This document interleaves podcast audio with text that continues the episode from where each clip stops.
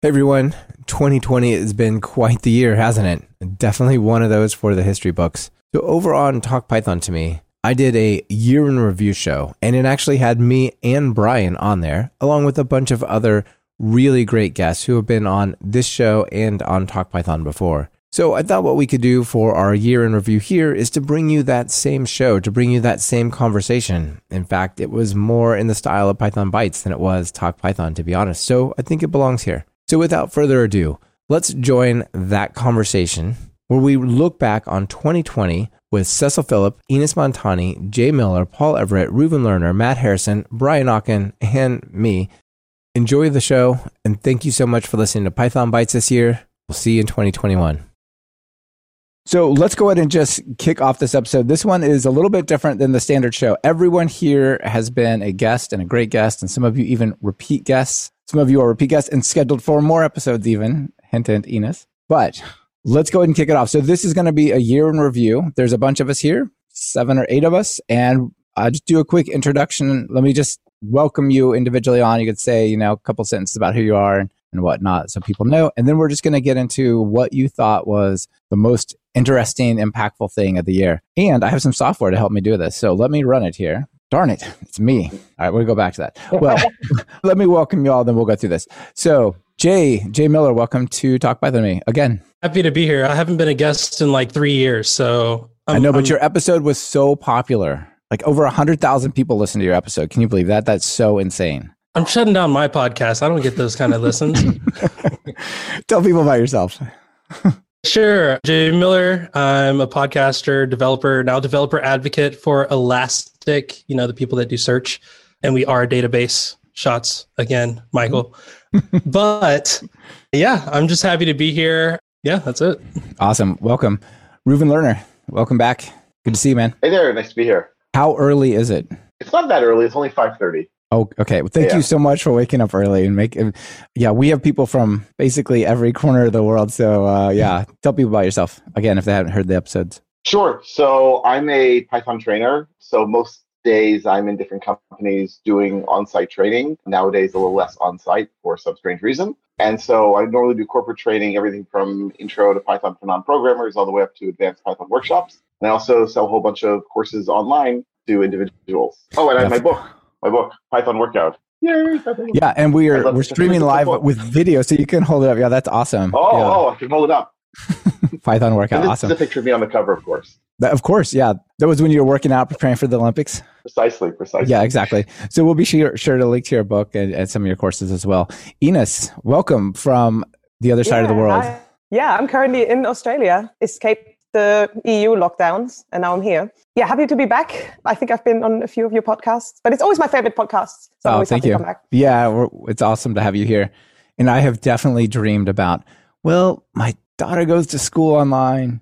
I always work online. Maybe we should just go somewhere by a beach away from people. How can we do that where it's warm? Right. And it seems like you pulled it off. Beautiful. All right, Paul, Paul Everett, welcome. I just saw Anthony Shaw talking. So if you want to talk about converting your life to work at the beach, just subscribe to his damn Twitter account. Welcome, Anthony, Anthony I'm Shaw. raging against you.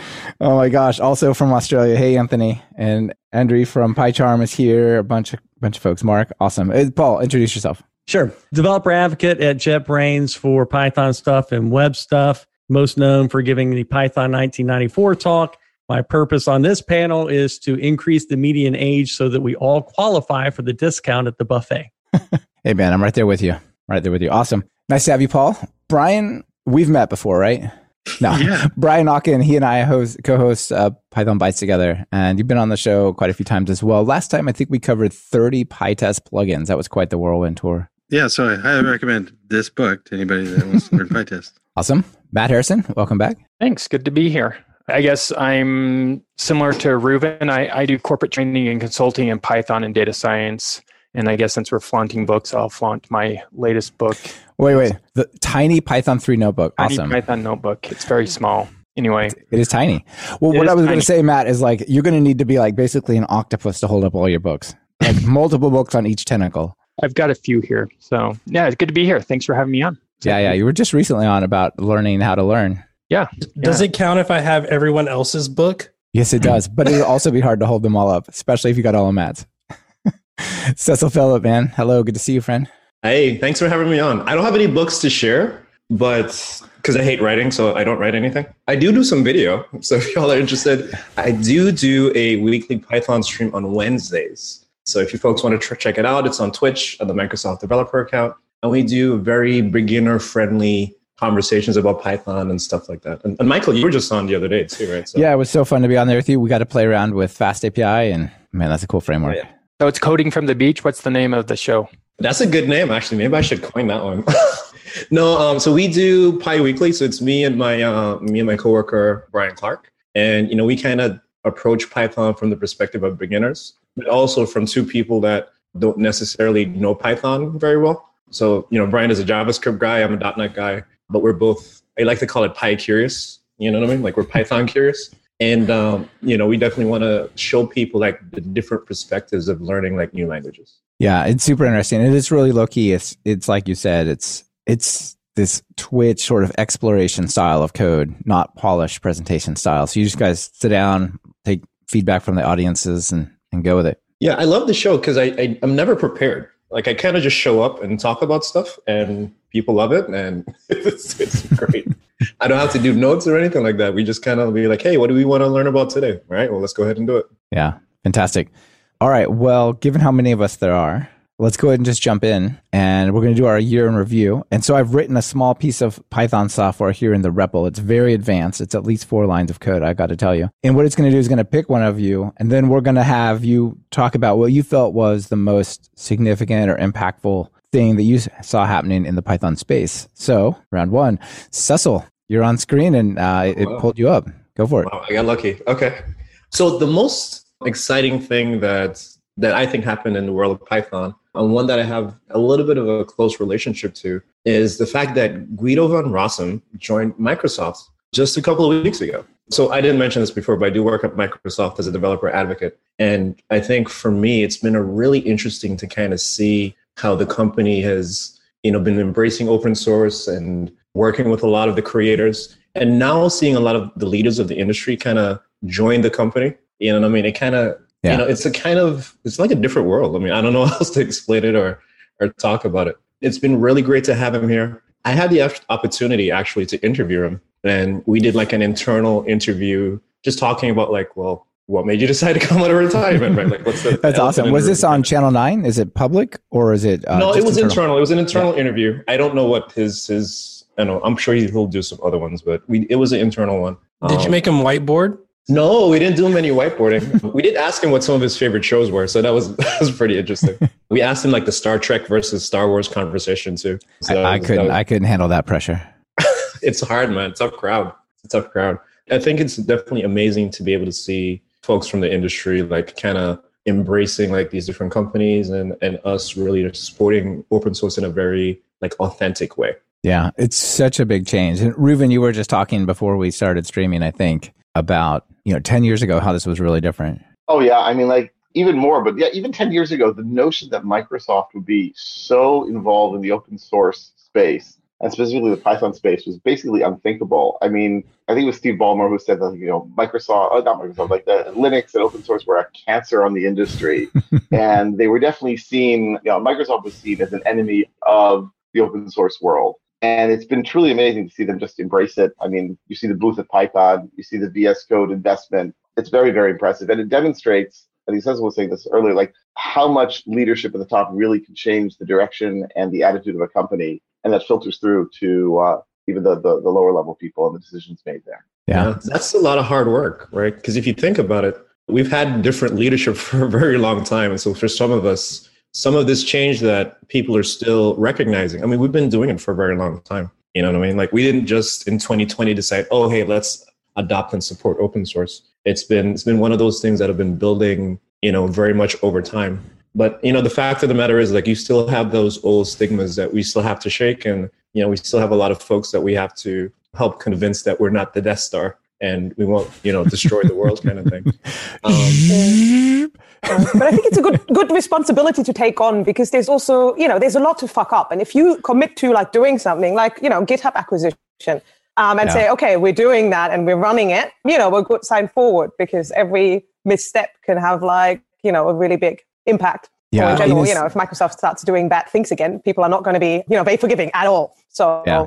I think that was the hmm. most sensitive one of them all is the GitHub acquisition because Yeah. what they do to Azure is kind of their story. What they do to Windows is their story. But what they do to GitHub, that's everyone's story. And all of a sudden, Yeah, yeah. that was a big deal. Yeah. And on top of that, you have the ability to give GitHub a little bit more power in the space. Like, I mean, we've, we've all been kind of watching what's happening with like YouTube DL and stuff like that.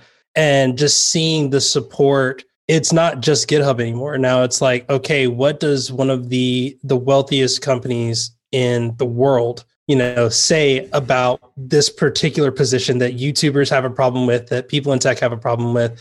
like a lot of abusive behavior. And on top of that, you're providing support for things like NPM. It's one of those questions we all want to contribute to open source, but none of us have the financial ability to contribute like a company like Microsoft can. So, not just saying we're going to be a part of it, but saying, no, we're really going to be a part of it is like a huge deal.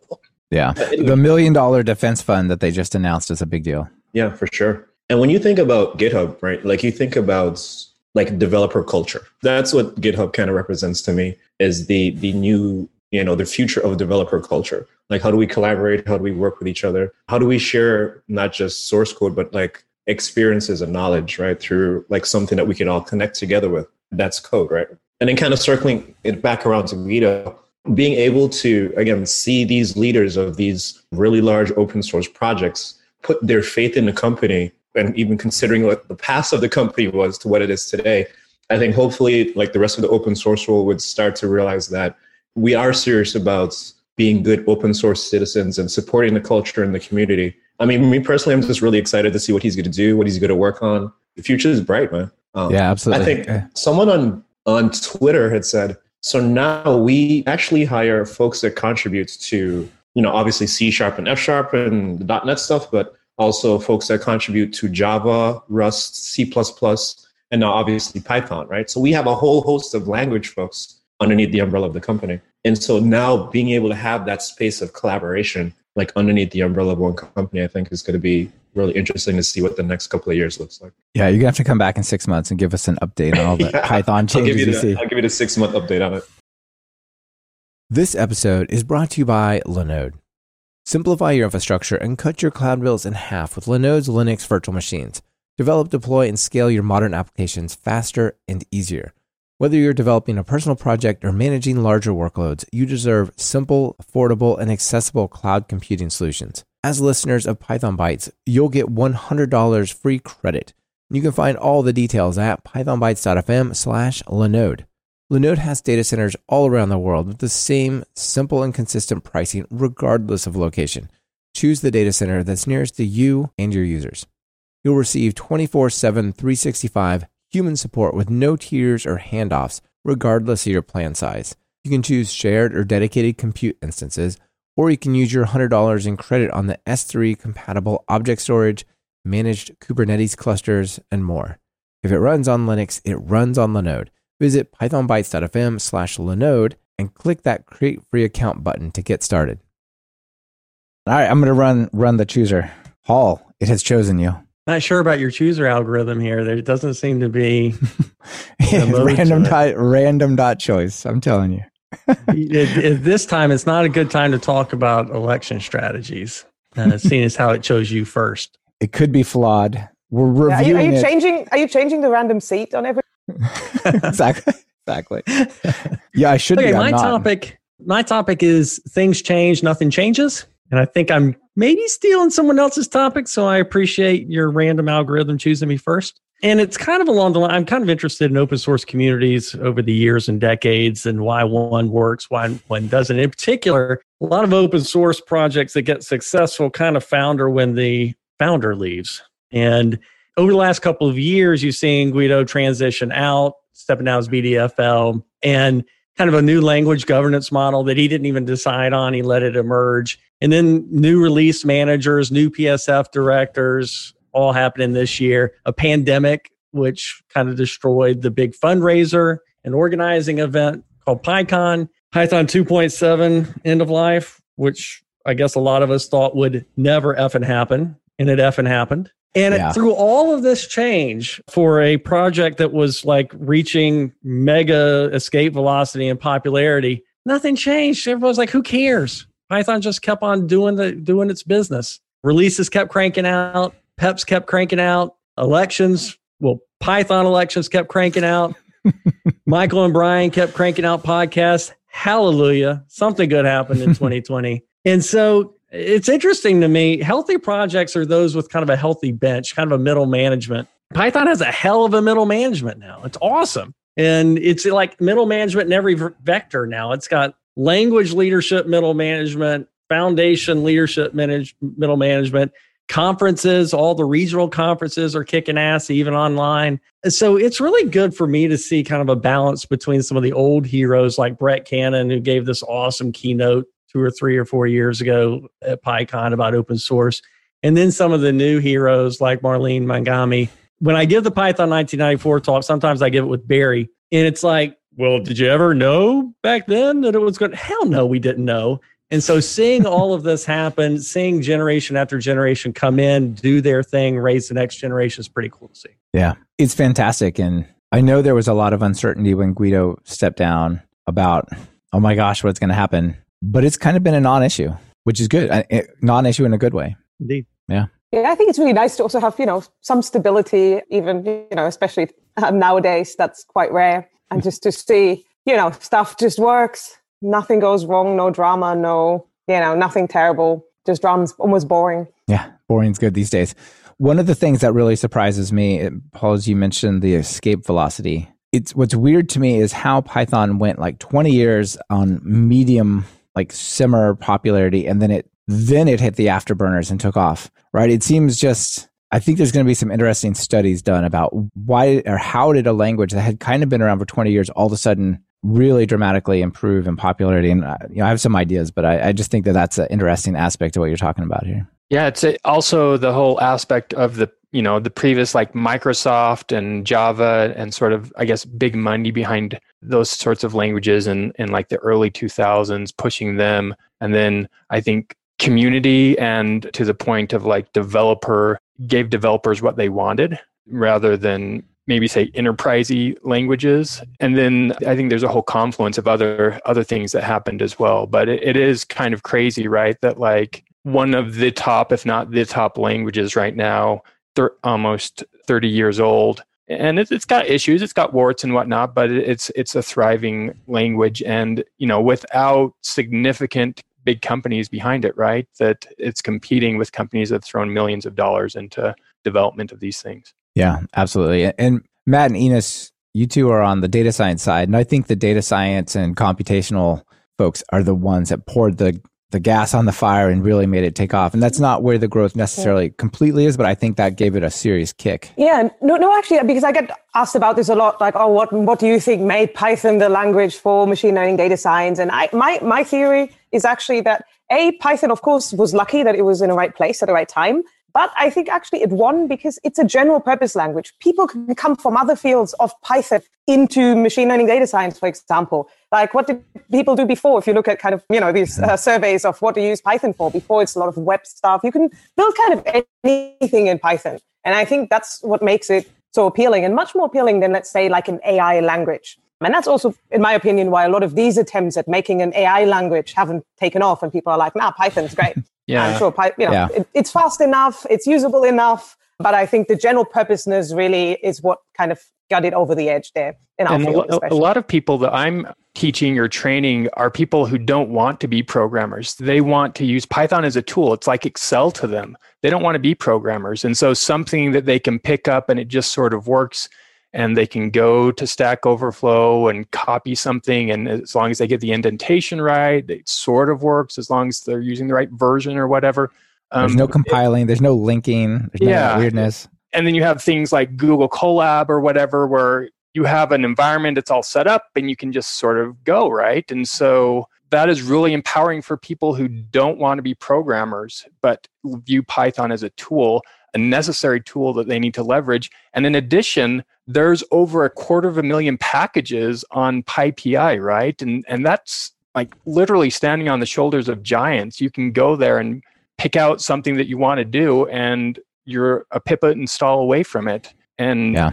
that's super powerful, right? You don't have to set up a huge environment. And yeah, it, it just really simplifies life for a lot of these people who don't want to be programmers but want to leverage these really cool And bleeding edge. At, but at the same time, you do have a um, you know strong support for C extensions. Or if you're looking at the top packages people download from PyPI, it's uh, most of them do are written in C, Cython, whatever. That's what makes them so powerful. So we have that while also have it being able to provide you know pretty good developer experience. So Yeah, absolutely. Yeah, I think it was um, Seymour Papert who talked about a good language having, and he was talking about Logo, but it's even more appropriate for Python, having low floors and high ceilings. That's really easy to get in and do simple stuff. But when you want to do complex stuff, you're not limited. And so just yesterday, I was like doing a workshop with people, and we like someone who had just started with Python. I said, "Oh, but look what we can do if we sort of extend this several you know, several layers." And he was amazed how complex you can get and how sophisticated you can get just in a few lines of code. It's, it's really a testament to the elegance of the design of the language, I think. Yeah, Andre I totally. Vlasovsky in uh, chat makes a good point that uh, many folks say Python is their second favorite language. You know, and and there's something to be said for that. Jerks. Yeah. Sorry. Should be there first. I'm with you. I'm with you. Well, to that point, I mean, it's also been said that Python is the second best language for doing things, right? So you might have a language that's Yeah, that's that's actually his quote. I got it. data wrong. science, or you might have a language that's better for web apps, or you might have a language that's better for like system admin. But there's probably not a language that's going to like get you all three of those, right? And Python is sort of that Venn diagram uh, that gets you in the middle and is good enough to do a lot of what you want to do. Absolutely. Random dot choice chooses Brian Okken. Well, hey, cool. Let me pull up my notes. It was interesting. We were talking about Microsoft, and I didn't choose this, but I'm going to mention it anyway. Tons of projects switched over to GitHub Actions in 2020, and um, I mean because it just it kind of hit the area right like at the end of 2019. So I saw a lot of projects migrating to GitHub Actions. Anyway, I wanted to talk about packaging, which is sort of related. There's a couple things. I know I was supposed to pick one. The exciting thing happened today. PIP 20.3 was released, and um, the dependency resolver resolver is now the default. The dependency resolver is already angry at me for trying to deploy some Dependabot changes. I'm excited about this, and it's bit me already too. I had I've had requirements.txt files that have broken dependencies, so I have to go look at those and see well which you know I have to pay attention to it. So there's there's a little bit of pain for some people, but it, it was such a, a long struggle, and that's I look back and the request for a dependency resolver came in 2013, so seven years later. But the something magical happened in 2019, and that was some money from Mozilla came through and they threw some of that money at the dependency resolver. So that's pretty cool. Yeah, that's a big deal that money was. There's been a couple of these experiences where money was given to Python specifically to hire a team to, to improve something. PyPI, the, the rewrite of PyPI.org was one, and then this is another. Yeah, and they rolled it out in several versions. So we had a version early early in the year, and then around July we had another version that had a different flag that you could try it out with to try to get some of the early adopters to try it out to make sure it's working. And then today it's it's rolled out for good, and I'm pretty excited about it. I kind of want to tie this in uh, with the packaging. I've seen a lot of progress on and a lot of adoption of uh, the pyproject.toml, kind of taking over more packages and, and more uses. So we saw Flit uh, used to have a, its own ini file, now only uses PyProject.toml. Um, there's been depend like additions to the uh, metadata definition that that hopefully will take hold, and even PyTest now you can uh, throw your um, configuration in a PyProject.toml. So, and I've seen more and more projects saying getting pressure from their users to say, I don't want another ini file. I want to put my settings in the PyProject.toml. So that's a good thing. Yeah, absolutely. You know, a couple of things on that. You talked about two things. when you talked about packaging and you talked about GitHub. I mean, the fact that now you can actually do some package work within GitHub itself. I built a lot of small little tools, not things that I would want to go on PyPI. No, we don't need to clutter that up anymore with my garbage. But it's great when I can just say, like, hey, here's a link. And if you're really, you know, concerned on how to add it, you can just pip install, but point to this GitHub, you know, and that that works. Yeah, and also the stuff about finding security vulnerabilities automatically and doing PRs for you that GitHub does against like your various package definitions. I think that's great as well. Hey, has anybody ever put a uh, JavaScript package on onto GitHub? the package.json? Probably, but Yeah. not me. I have. You, you know, this is a Python Exactly. podcast, right? Oh, worse. It's Gatsby. So I basically put 500,000 JavaScript packages into my repo. Yeah. And I mean, I have to have Every not- packet. that is something I appreciate about Python a lot. That like I actually I, I never thought I'd say this, but like I do prefer also that you I don't can't typically- resolve the Dependabot security mega warnings fast enough. It's just oh, incredible. I know. It's and Now you just turn them off, right? Like you just, just don't. Yeah. that totally fixes it. Not You're right. Solution. That is one way to do it. Yes. It's like I've always said that's a problem with writing tests, right? Like when I when I started programming, I was all like kind of hate writing these tests because they keep pointing out shit that's kind of wrong, and then I have to fix that. But I don't have tests.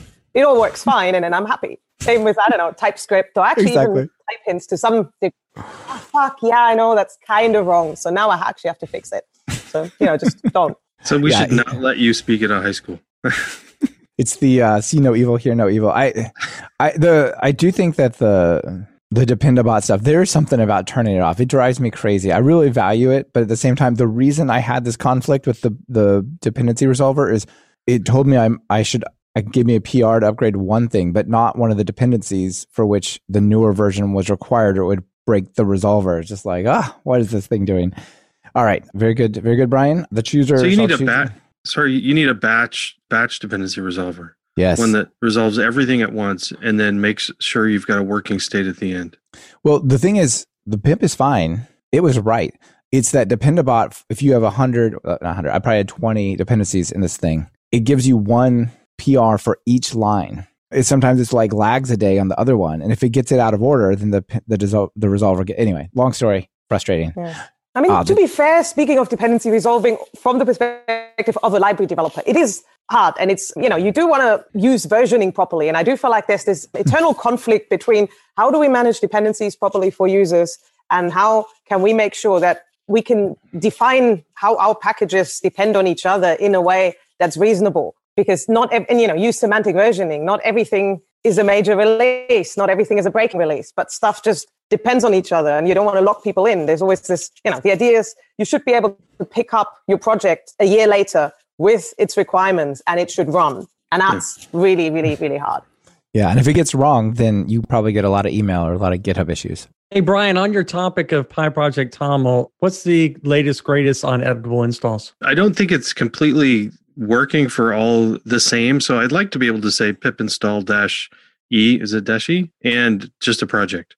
You can say pip install just a directory no matter what kind of packager it has. So that works now. So you can if you even if you use flit or something, you can't do dash e. But flit itself, for instance, has its own editable install thing. And I don't know if poetry does. I don't use poetry. So it's a different command. I'm I'm annoyed that it doesn't just convert it. I wish it would plug it in, but I think that'll be coming in a, maybe in 2020 or 20. Probably not this year. Maybe next year. Hopefully. Yep. Uh, Bad Wolf says in the chats, what is the quick solution for getting pip version updated? The first thing you create a virtual environment. This is another thing that drives me crazy about pip. And if that could get changed, I would love it. When you create a new virtual environment, basically for about a week, you have the latest pip. And then afterwards, soon as you pip install something, it says, warning, your pip is out of date. As soon as you create a virtual environment, it's like, well, why didn't you just update it? I want, if you're going to tell me it's wrong, just fix it. You can use virtual environment instead of VENV. Use virtual environment because then you can update your pip and it'll you can update the global one and it'll, it'll install it in all your environments. Interesting. Yeah, I just wrote a an alias that will create the virtual environment, upgrade pip and setup tools, and then activate it. Other way around, activate it, then up, upgrade. Yeah. Yeah, it's That's funny. I, ha- I have a switch a shortcut like Mac. that too. Yeah, awesome.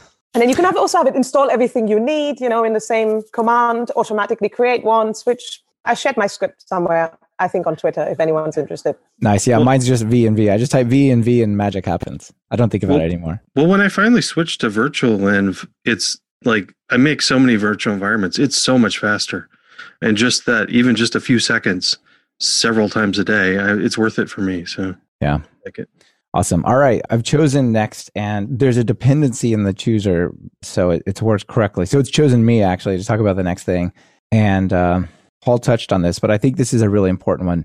Like this is the year that Python 2 actually went away. And it's, I just spent so long having to justify why Python 3 is the right thing. or more often teaching people, no, no, no, you can't type Python. Please don't do that. Unless you're on Windows, then you have to do that. But if you're not on Windows, then you better not do that. So you got to, you know, it's just like this drag. It, it always felt like things like Django or Flask and whatnot were being held back. All these libraries were being held back by Python 2 support. And last year they started dropping it. And then Python 2 itself actually went away.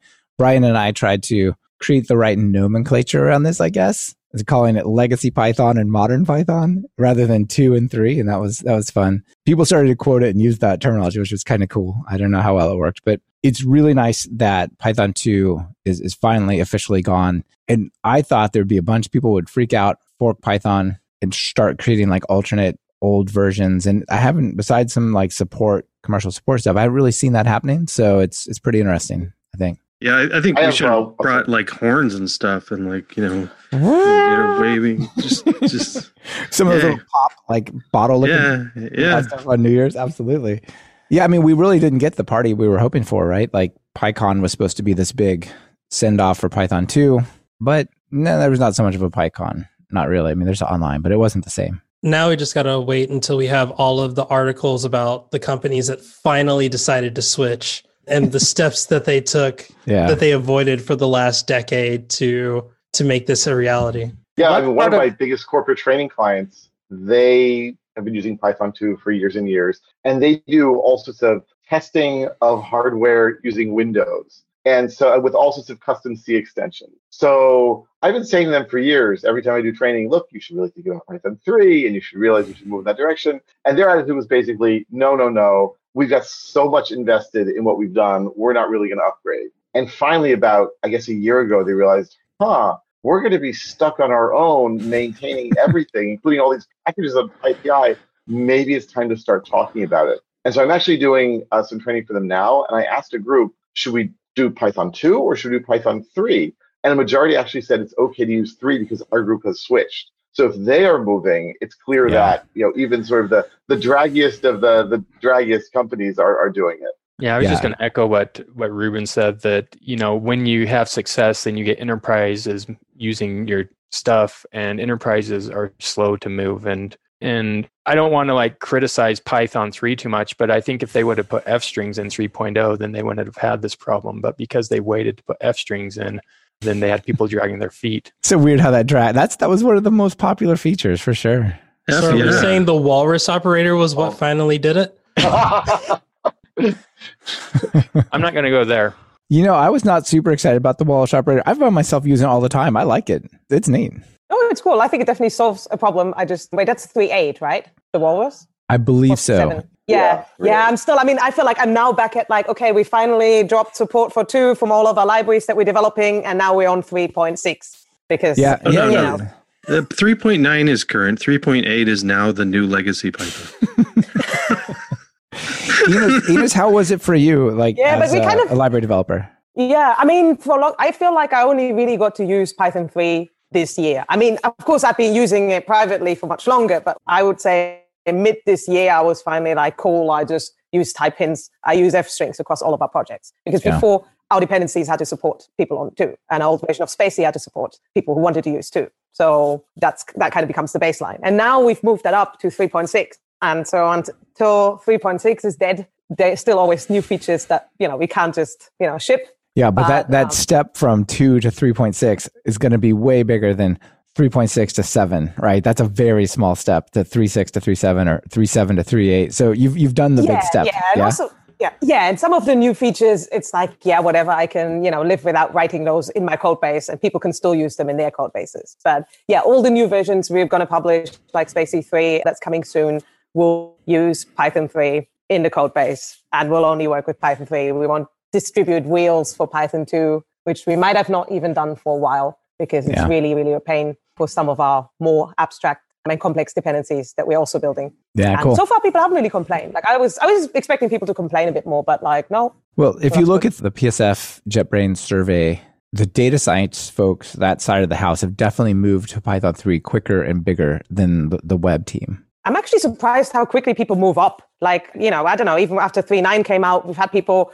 requesting like, oh my God, why does your, um, you know, annotation tool not work on, you know, 3.9 or why does this not work? And it's like, nothing works on 3.9 or it's like, our CI doesn't do 3.9 yet. Like I can't build anything. none of our other packages run. Like, sorry. I felt like a big person developer for like the first time ever when I actually got my first issue with running the latest and greatest Python. It was because I was running GCP and I kept running into an error, running into an error. And I was like, you know what? It used to work. Let me just try it on 385. And then sure enough, it worked perfectly. And I was like, I've done it. I've, I've reached the new achievement. Like, nice. Yeah, I've taken down the TalkPython training website by shipping the Walrus operator accidentally. At the time, the Ubuntu didn't support it. A quick question or a comment from uh, Zach in the comments about when you know we can actually say legacy Python's gone when the OS vendors stop supporting it. Well, I think Python two is no longer shipping with the new Mac OS, and Canonical is starting to make Python three eight the default. So I think we're we're getting there. Is what? I thought they were removing Python in general from Mac OS and just making yeah. you install it yourself. I think there might be some internal system thing. I saw people oh. talking about the system Python 3.8, even though I agree. I heard the same thing you said, but I don't have a fair, fresh I think install. It's not actually so such a bad idea. Like I think you know, you for most things you do, you have to install some extra stuff anyway. So making it a more explicit install from a user's perspective, I think, isn't even so terrible. Yeah. Because otherwise, you know, if you just type in Python, you just run into all kinds of potential issues anyway. So, yeah. yeah, especially when it's super out of date. All right. Yeah, I definitely end up like telling people in my courses, oh, you're using a Mac? Yeah, ignore the Python that's installed. I know this is a Python course. Ignore the ones installed. And here are ways that you can install it on your own so it'll be up to date. And here's how you can make sure it doesn't conflict with what's already installed. So maybe removing it altogether is not such a terrible thing. Yeah, for sure. Homebrew, homebrew. All right, Ines, the voting system has chosen you next. Unmute myself and look at my notes. Yeah, so I, I, think I've already mentioned the topic I was going to talk about about five times so far. But yeah, I think in 2020 um, we really saw the ecosystem around type hints, static type checking, types in general mature and like really be widely adopted. And I do think a part of that is the more widespread adoption of Python 3 because uh, before that uh, to be fair, you could use type hints before Python 3 just for completeness, but like that's not what people did and it looked very, very different. So yeah, now, and actually even I couldn't really imagine writing code without type hints anymore. Like if I write something and I'm not adding any types, it feels kind of naked and it feels kind of wrong. And I actually feel like, oh my God, I might be, you know, missing some issues here. Maybe I'm not catching some bugs. So yeah, which is quite surprising. Well, it says something considering I only just recently was able to really embrace all the new Python 3 stuff. Yeah, that's a pretty quick um, transition. Yeah, stuff, find it, yeah. yeah. To, to, go, I depend on yeah. this thing now that like previously you had to stay away from. Yeah, and I have t- static type checking enabled in Visual Studio Code. It, you know, underlines things if you pass in the wrong types. It gives you all these nice like autocomplete prompts or previews if you want to. That's all something I got really, really used to over a really short period of time. Like, I don't know. Do, what about you, everyone? Like, do you use type hints? Like, can we have like an opinion poll? Like, just I, raise the hand and then we summarize it for people who just and, listen. Uh, hand raise. Everybody. Oh. I, my Brian, hand or Brian? Slowly. I'm slowly uh, starting to use them more and more as I see the advantages. And in part, as I mentioned before we started recording, like because my students are encouraging me to use it more and more because they want it because they come from languages where there's no such thing as optional type hints. It's you must do this or the program does not run. So what do you know? They can actually be useful. Yeah, I think that's one of the biggest benefits that I, I like about the, the type hinting system is that it's optional. So you could choose to use it. And then if you don't need it anymore, you could just take it out. Because for me, like I believe in lazy, being a lazy developer. And stuff like type hints just make certain things a little bit more discoverable right? And, and kind of like um, what we were saying before like it just improves your tooling to be able to discover more of your code for you. I like to use it i like to use it for apis or especially for yeah. package interfaces so that people using a package can can use the the editor tools and stuff like that to for the hints. And also just wherever it makes sense. I mean it, if it looks like it actually distract detracts from readability then i take it out. Readability is above all for me. So if it's usable yeah, and readable yeah. it helps I mean, I, I wouldn't, yeah, I wouldn't advocate, oh, oh, sorry, any, like, I don't know, if you have a function that takes several arguments and then returns like a callback, that gives you this kind of type in. I wouldn't advocate for that necessarily, but um, yeah. And I feel like they're they're working on some of that confusion as well, and some of that like clutter and bloat. I mean, that was I talk about that 3.9 story. It was because I was tired of typing typing dot list or typing dot dict, and it was just like, oh, you mean I can just do this now? yeah. Like And then sure enough, you know, stuff crashes and it's like, well, guess not, maybe later. But it's great that for people who are looking at Python as a tool that they're using, not the language that they're writing on a day to day, but just flat out the tool that they're using. They don't know what we're talking about half the time, but they can kind of look at something and go, str, hmm, someone mentioned a string that one time. Maybe that's what that is. you know, it's a lot easier than just looking at the code and trying to figure it out. Yeah, and speaking of tools, I think um, type hints, they're not only that syntax feature, they've really enabled this whole new ecosystem of tools that use type hints to accomplish something else or in a creative way. And I think many of them have been covered on this podcast previously. For example, there's Pydantic, which uh, uses type hints in actually one of my favorite creative ways for data validation, settings management. It's actually a library we've adopted across a lot of our projects to just quickly, you know, you define this interface. Here's what I expect. You get like, you know, kind of like JSON schema just with type hints. Pydantic is so wonderful. Yeah, yeah, you're right. It's really nice. It's really yeah. Nice. I would say it's it's one of my yeah favorite recent discoveries in terms of Python developer tools. And then of course there's FastAPI and Typer developed by my colleague Sebastian. Um, which probably has been discussed a lot on this and related podcasts. Yeah, he was on the show not long also, ago, like ten shows ago or so. And yeah, that's a fantastic framework too. Yeah, so that's I think it's also partly what really popular popular popularized ha, great word um uh, type hints in as a board i don't know as a tool uh, for yeah developing applications and so on i Thinc also also actually pydantic and yeah we've also in 2020 i think released our machine learning library think which kind of functions more like a an interface layer and lets you write uh, neural networks combine layers written in different frameworks like pytorch tensorflow and we've included custom types for arrays and all that stuff that passes through the network. Because, you know, if you're doing machine learning, a lot of it is like really abstract. You have like this multi-dimensional array as in like 300 dimensions and then that goes through and then it gets transformed and then it goes all the way back and at the end you're hoping to get something out and there's a lot that can go wrong and it's not even about like oh how experienced are you as a programmer it's like that shit's just abstract and yeah. we can make it a bit less abstract even by just providing custom types that you can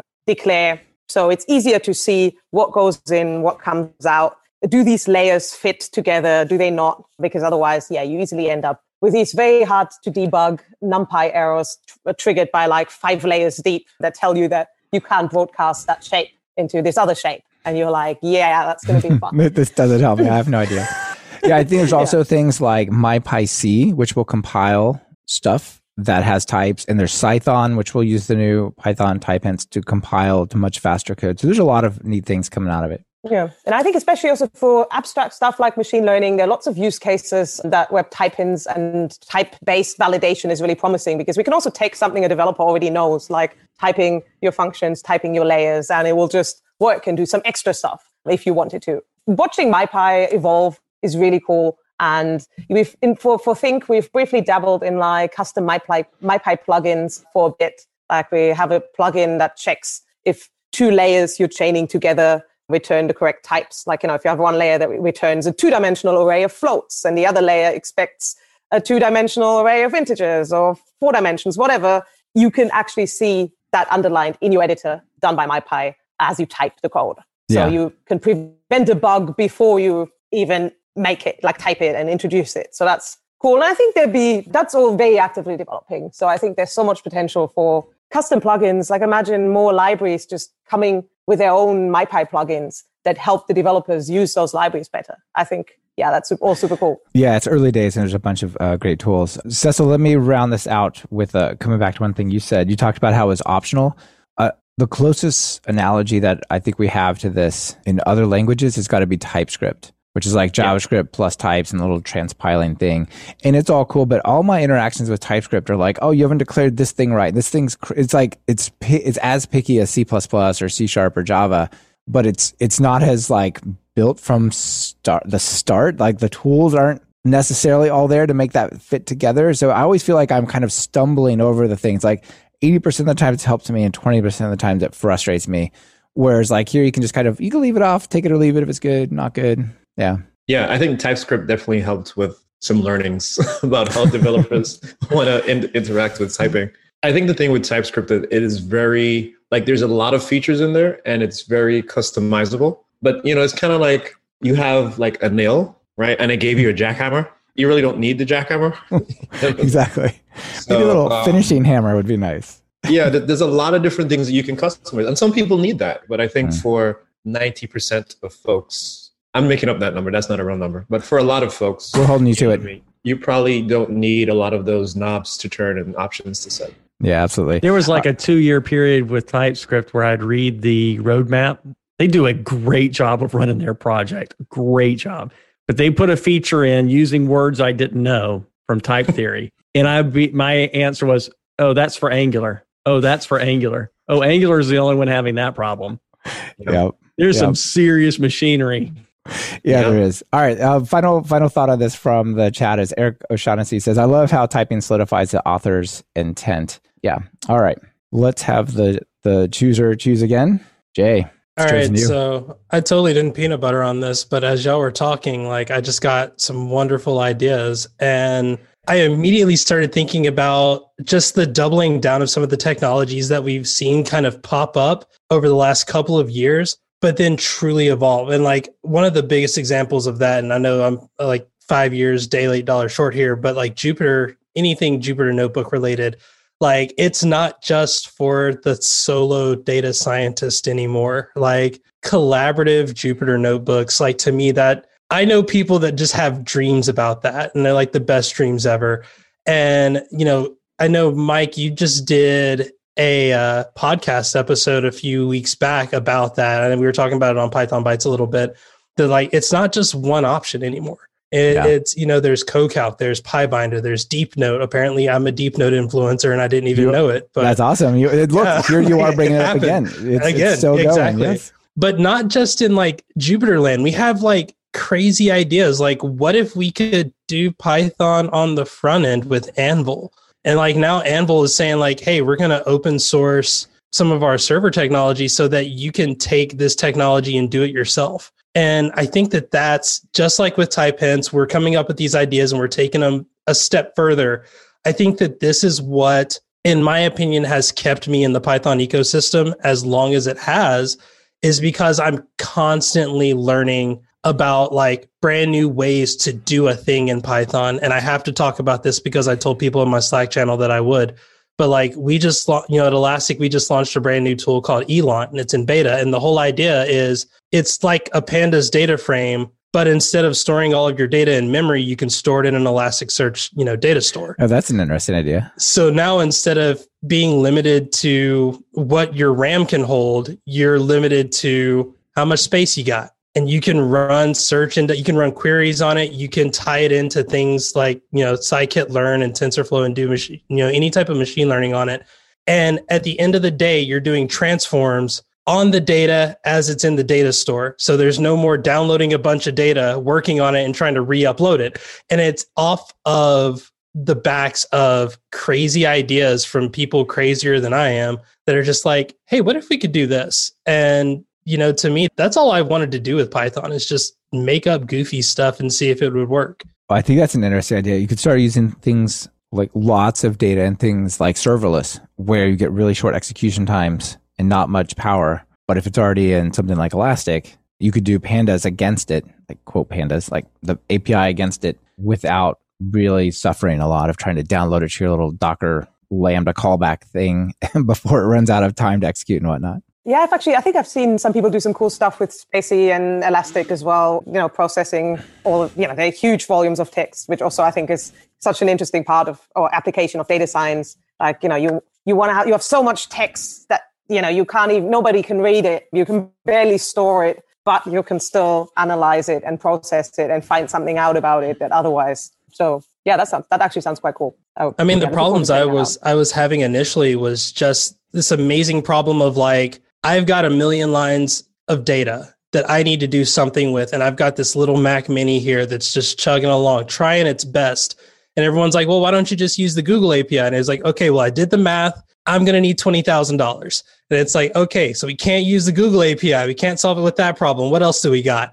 And now it's like, "Oh, wait, you mean I can just store all this data because I mean, it's only a few gigs." But then I can just hit my local server as many times as I want. Let you know, search store or any type of data store that's good at retrieving the data as I want it, as I need it, and then let it do its thing, like that solved a twenty thousand dollar problem. I mean, e- even even aside from the cache, do you want to send all your data to Google? Probably not. Yeah. I mean, that's also Oh, Ines, even what could go wrong? Free, yeah. You could also send it to Facebook while you're at it. I don't know. I was I was working with police call records, Yeah. so uh, I don't want to send that data anywhere. I don't want to be on a watch list. No, exactly. And I think those are like really a lot of these really important applications of the technology. When in the health domain, people are doing good and useful stuff, but they should not do that stuff at that type of cost, which means sharing all of their sensitive data with companies that will, you know, want it for some other reason. Yeah, absolutely. Matt, uh, Reuven, you guys do training. What's the Jupyter story around there? I did a class with not Jupyter, but uh, it was all Colab based this morning. So yeah, I use it a lot. I think it's great for beginners. Like I said, for a lot of people who are scientists or engineers, that's what they sort of consider Excel. And so a, a lot, a lot of them sort of want to sit in Jupyter all day. They don't even want to like think about modules or code or even software engineering, right? And so it's somewhat of a challenge for me to sort of say, okay, let's talk about some engineering skills and, and some good best practices for Python projects. And I'm like, oh, I don't want to leave Jupyter, right? Can I do this all in Jupyter? I'm like, well, you, you could, but you kind of don't want to per se. But yeah, definitely cool. I think what I'd love to see is Ines's uh, fancy MyPy checker hooked up with pandas on Jupyter. That would make my day because that's one of the things that I find confuses people just with pandas having 50 ways to do things and then objects returning five different types or methods that return five different types that like you don't get any tab completion or any of that good stuff in, in Jupyter when you're doing a lot of the machine learning stuff. Yeah, and a bunch of like grown up engineering stuff has come into Jupyter, right? Like NBDev, NBQA, some of these other stuff that's coming there is making it way more interesting for that regard. Yeah, the NBDev stuff is interesting. Just coming, I mean, that's sort of taking it to that sort of literate style of programming where we're we're going to stay in Jupyter all day and do everything from that. And then you know, Netflix has their stuff where they're deploying Jupyter notebooks to production. Yeah, with Papermill. Yeah. Yeah. Reuven, how about you? And then I'm going to run the chooser. So I yeah, I mean I use oh so I use um, Jupyter every day for my for my training. I don't use slides. I just do live coding and and I find that's a great way to show them not just sort of the answer. This is how you code something, but this is the process you use to get to the solution. Because teaching people that process is really important. And it also means I can share with them everything that I typed during the day really, really easily. People are a little resistant to using it first, especially experienced developers. They're like, wait, what is this thing? Why are you not using a normal IDE? I've actually had to force myself in the last year to remember, oh, yeah, we should do a few exercises and tell them to use the IDE so they won't think that everything is done in Jupyter, that it's a great environment. But like, there are other ways to develop software. Why does Um, Python I- only I run in it. this weird web browser thing? right, Yeah, right, actually, exactly. Speaking of this, this is another. I think this is another uh, reason why Python has taken off so much. Just that you want stuff to be dynamic. If you're doing the sort of data sciencey type of work, you want to run your code that way, even if you're running it in an IDE in a more traditional way. But I think Jupyter has especially not just like oh, you want to have like these little notebook cells in your browser, but more like this is the type of way you want to interact with code. Run something, change a line, run again, run that part. Well, that's So, what they're coming from too. They're coming from notebook environments, and so this this makes sense for a lot of these people. And and being able to Right, I just mean- explain uh, it you know on the same just in one look like instead of going here's five slides explaining what i'm about to do or here's just the code. Now let me sit here and explain it to you. I can i can literally break it down line by line. Okay this is what's about to happen now. Let's run this and watch it happening as we go. For people who don't write python full time again it's amazing because for them they can see it piece by piece just like you know my daughter i'm just trying to teach her how to read early and it's just like like break it up piece by piece and like you can do that when you're training young experienced wise pythonistas and, and just say like hey let's just look at what this does. And if we want to dig into it it's almost like having a debugger in your presentation and just being able to like stop at any point in time and go all right let's let's jump in let's go deeper let's really talk about this. Yeah, or be able to step back two lines of in your execution. true. All right, just for the I, time's I sake, started using go go ahead. Oh, sorry, La- sorry, last sorry. thought, Reuven. You get the final thought on this one. I started using more and more markup in my notebooks as well to like sort of document what I'm doing explicitly and um, sort of instead of just using hashtags and, and comments. So it becomes much more obvious with bullet points. And I think people are, are enjoying that as well. yeah, that, that's great. And that's, I mean, that's part of the zen of notebooks. All right. And you're up next. The random dot choice has selected you. Okay. So my big story for this year is a very small story, a Microsoftic story. It's COVID. It's the coronavirus, which I think for the first time ever, it's the topic that everyone is speaking about in every country, every walk of life. Like whoever I talk to, wherever they are, this is the only thing people talk about because it has such a profound effect on everything we've done. Now, you know, this is a Python show, so we'll talk about the Python aspect of it. And I'm not trying to minimize at all the extraordinary pain that people are going through physically, medically, emotionally, financially, on on and on. But Python is considered has continued sort of chugging along throughout this crisis. Um, in fact, like we've seen that big companies, high tech companies, are actually among the, the winners in this as the whole world has gone digital. And companies are hiring Python developers. They're increasingly desperate for Python developers.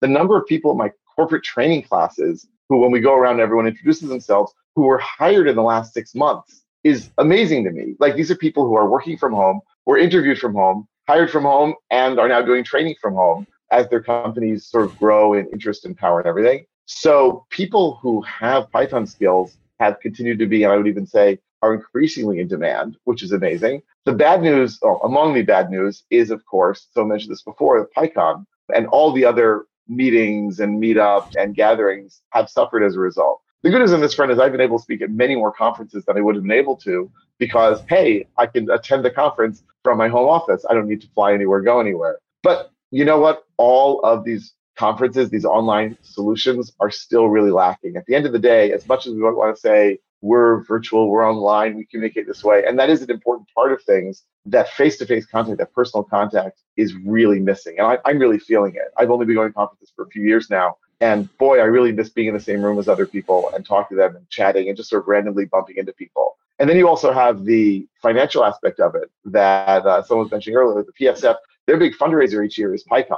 And I'm sure it was a hit for them, not just not to have it this year, but to have to cancel the venue. And I am extremely skeptical that's going to happen in person. I know EuroPython already said it's not happening in 2021. And uh, we'll have to see exactly how, how this affects uh, the community going forward. I say so far we're doing okay, but you know, here's an opportunity for someone to figure out how can we do conferences online that effective in a closer way to what we've been doing so far the news is, I would say, on balance, good for Python and for people who know Python, but still pretty pretty bad overall. And uh, I'll also add that like these vaccines, I mean, boy oh boy, if they work, this is going to be like I'm super not as a biologist or anything, but I'm so amazingly impressed with all the science and the work that people have been doing on this front. And I think this this has a chance also to affect our lives uh, moving forward, how they develop them. They just need to make a PyCon bubble. So in, in the United States, the NBA was continuing to play because they they had a bubble where they isolated all the players for however long, right? So we just all go to somewhere and bubble up for um, however long. then we can have uh, our conference. I'll isolate my, with you guys for a month. Absolutely. I don't know if my family will let me do that. Jay, we'll just do it in San Diego, man. It's nice there. Okay, I'm all for Coronado it. Island. We'll just get a section of it. Okay. Yeah. Yeah, but why not mandatory quarantine for like conferences? I just did two week quarantine here to be able to enter Australia. Yeah, just like, in Australia. Around in a hotel room for yeah. two weeks and make, then you're make free. PyCon in, in Australia. That sounds okay to me. Problem solved. Well, I mean, it is to, to be fair, it's it's expensive, so I wouldn't, you know, it's like you know, you would you want to pay like you know your conference plus two weeks in a hotel in order to do that? I don't think that'd be very that'd be even less ex- inclusive than uh, a lot of these conferences already are. So I don't want to take all of his thunder, but one of the first conferences that I watched was Cecil. Please remind me now because I'm blanking. That's how long of a year it's been. The conference that you helped put on and uh, the, the Juneteenth, Juneteenth con. Yeah. yeah, and and with that, I mean, one great conference. I'm sorry I screwed up on remembering the name. That's my fault, not yours. But also the sheer fact that that conference was organized in two weeks and it was an amazing conference. Like the ability and that could never have been done if it was in person right? Yes. So like the accessibility that you're providing to new speakers people that normally would not be able to get up and give a presentation. Like i've, I've had that conversation so many times of like the type of talks that i like to create are not the type of talks you see at pycon and there's a reason why And it's not a bad thing. It's just, it is what it is. And I think when you're able to say, you know what, let's do a conference, let's make this happen. Let's, let's just get up. We can have fun with it. I've seen some conference talks that were literally small budget films. Like they had multiple casts. I've done transcriptions on on conference talks that literally had like they gave me the script and said, "All right, here you go." So like when you can actually do things like that and think outside the box and and use this time to readjust the needle. There was a good podcast episode on more than just code, I believe. Not more than just code. I don't remember what it is. I'll find it. Greater than code. That's what it was. And they said if we haven't taken this time to do something better when things are different, when things have improved, then shame on all of us because yes, this sucked, but it caused us to think so much outside the box that we should be able to take all that knowledge with us when we can get back in the box and just have a ton of fun with it. Yeah, I think the a lot of opportunities been made available for people to attend conferences and for people to get jobs where companies would previously say, no, you have to move to San Francisco or to Omaha or whatever. It's like, well, you know what? No one's going to the office. Let's try hiring from the best in the world instead of the best in Nebraska or whatever. I think that might be the biggest fallout of this, Michael, is just the change in everything being centrally located in Silicon Valley. Yeah. I've heard of a lot of people like that actually just have jobs in, in the valley that have moved back to where their parents are because it's like 10 times cheaper or something like that, and um, and they're not going to want to move back. so. Yeah. Have you heard that some companies are then readjusting their their salaries? They're saying, well, if you live outside of the Bay Area, then it's cheaper, so we're going to cut your salary as a result. Yeah, but they, people have been have always been doing that. That's like unfortunately not new. But, uh, So if, Yeah. if you're listening and this happens, you can say, well, you no longer have to pay umpteen million dollars for my office area. So let's call it an even swap. just just keep a just keep a virtual address in in the Bay Area. exactly. My PO box is right down on Fifth Street. All right, last one. This uh, random not choice was easy because we're down to our final excellent guest, Matt Harrison. What do you got for us? Okay. My thought was just on sort of the hardware aspect of things this year. So I have a daughter who's who started college this year, uh, for better or for worse, and she's learning both C and Python right now. Um, her linear algebra class has a Python lab, which I think is awesome. I wish I had that, but I was actually helping her uh, with some homework. I wasn't doing it, but she was like, "I can't figure this out." So I, I was her rubber duck the other night, and her issue was allocating memory right? And and so one of the things that's nice about python is you don't have to worry about allocating memory.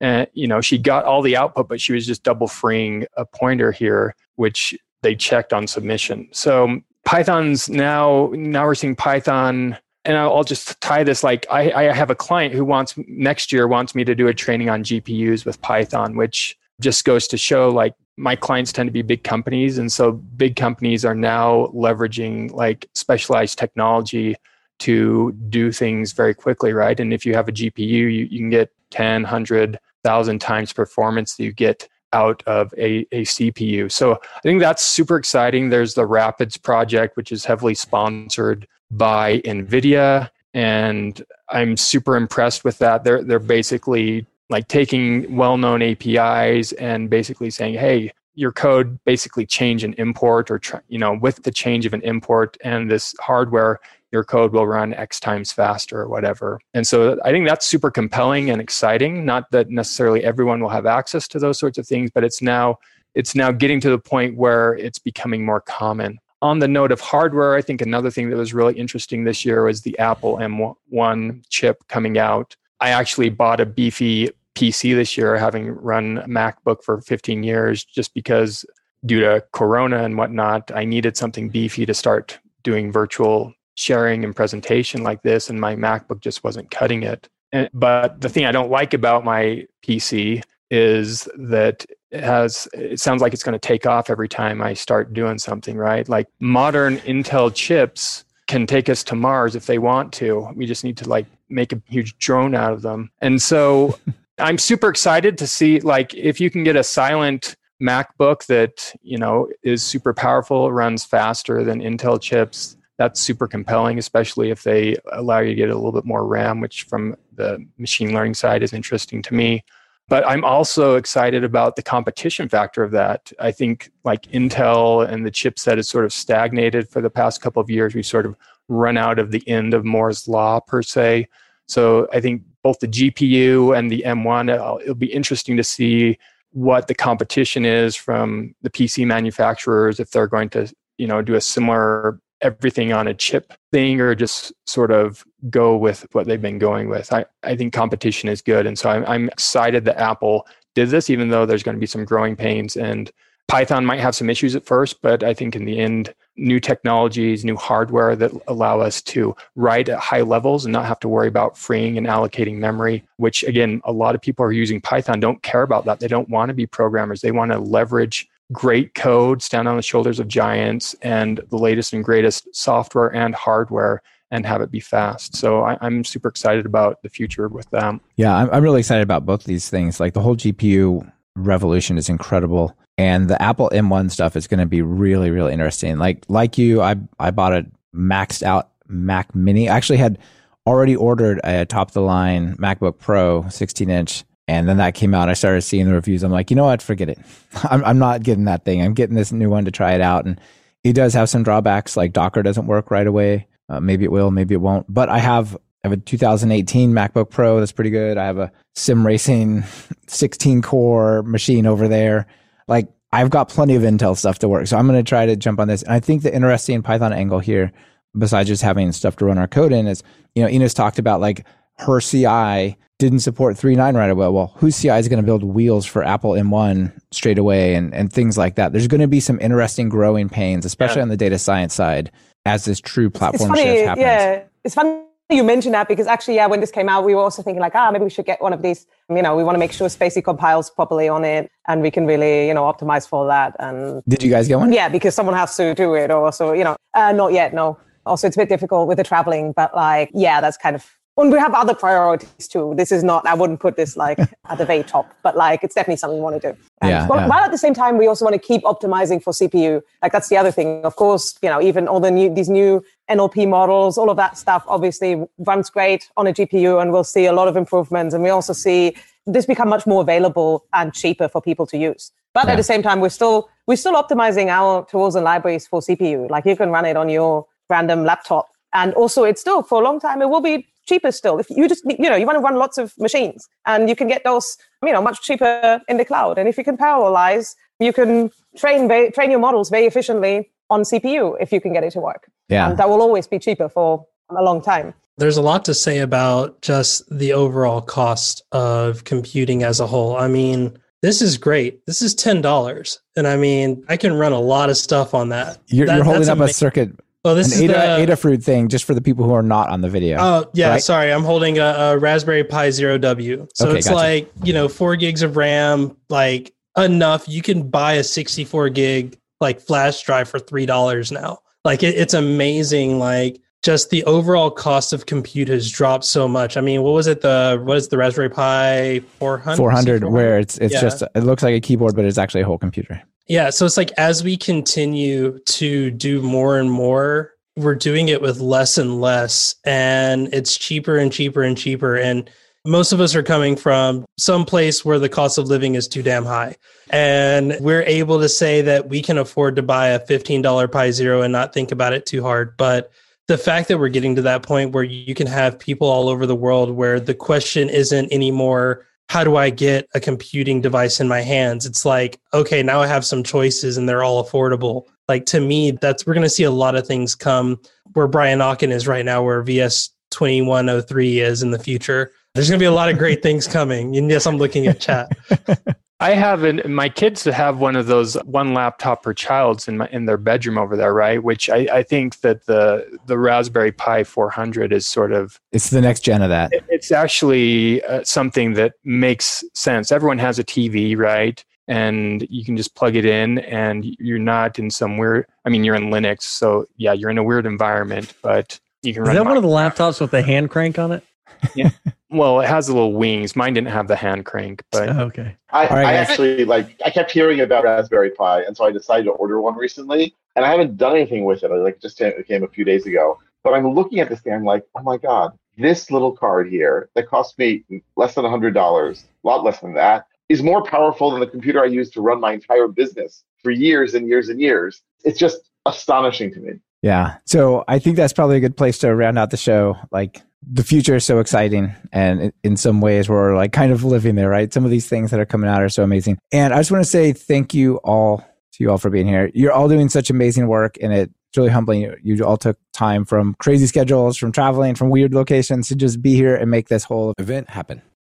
Thank you for listening to Python Bytes. Follow the show on Twitter via at Python Bytes. That's Python Bytes as in B Y T E S. And get the full show notes at pythonbytes.fm. If you have a news item you want featured, just visit pythonbytes.fm and send it our way. We're always on the lookout for sharing something cool. On behalf of myself and Brian Okken, this is Michael Kennedy. Thank you for listening and sharing this podcast with your friends and colleagues.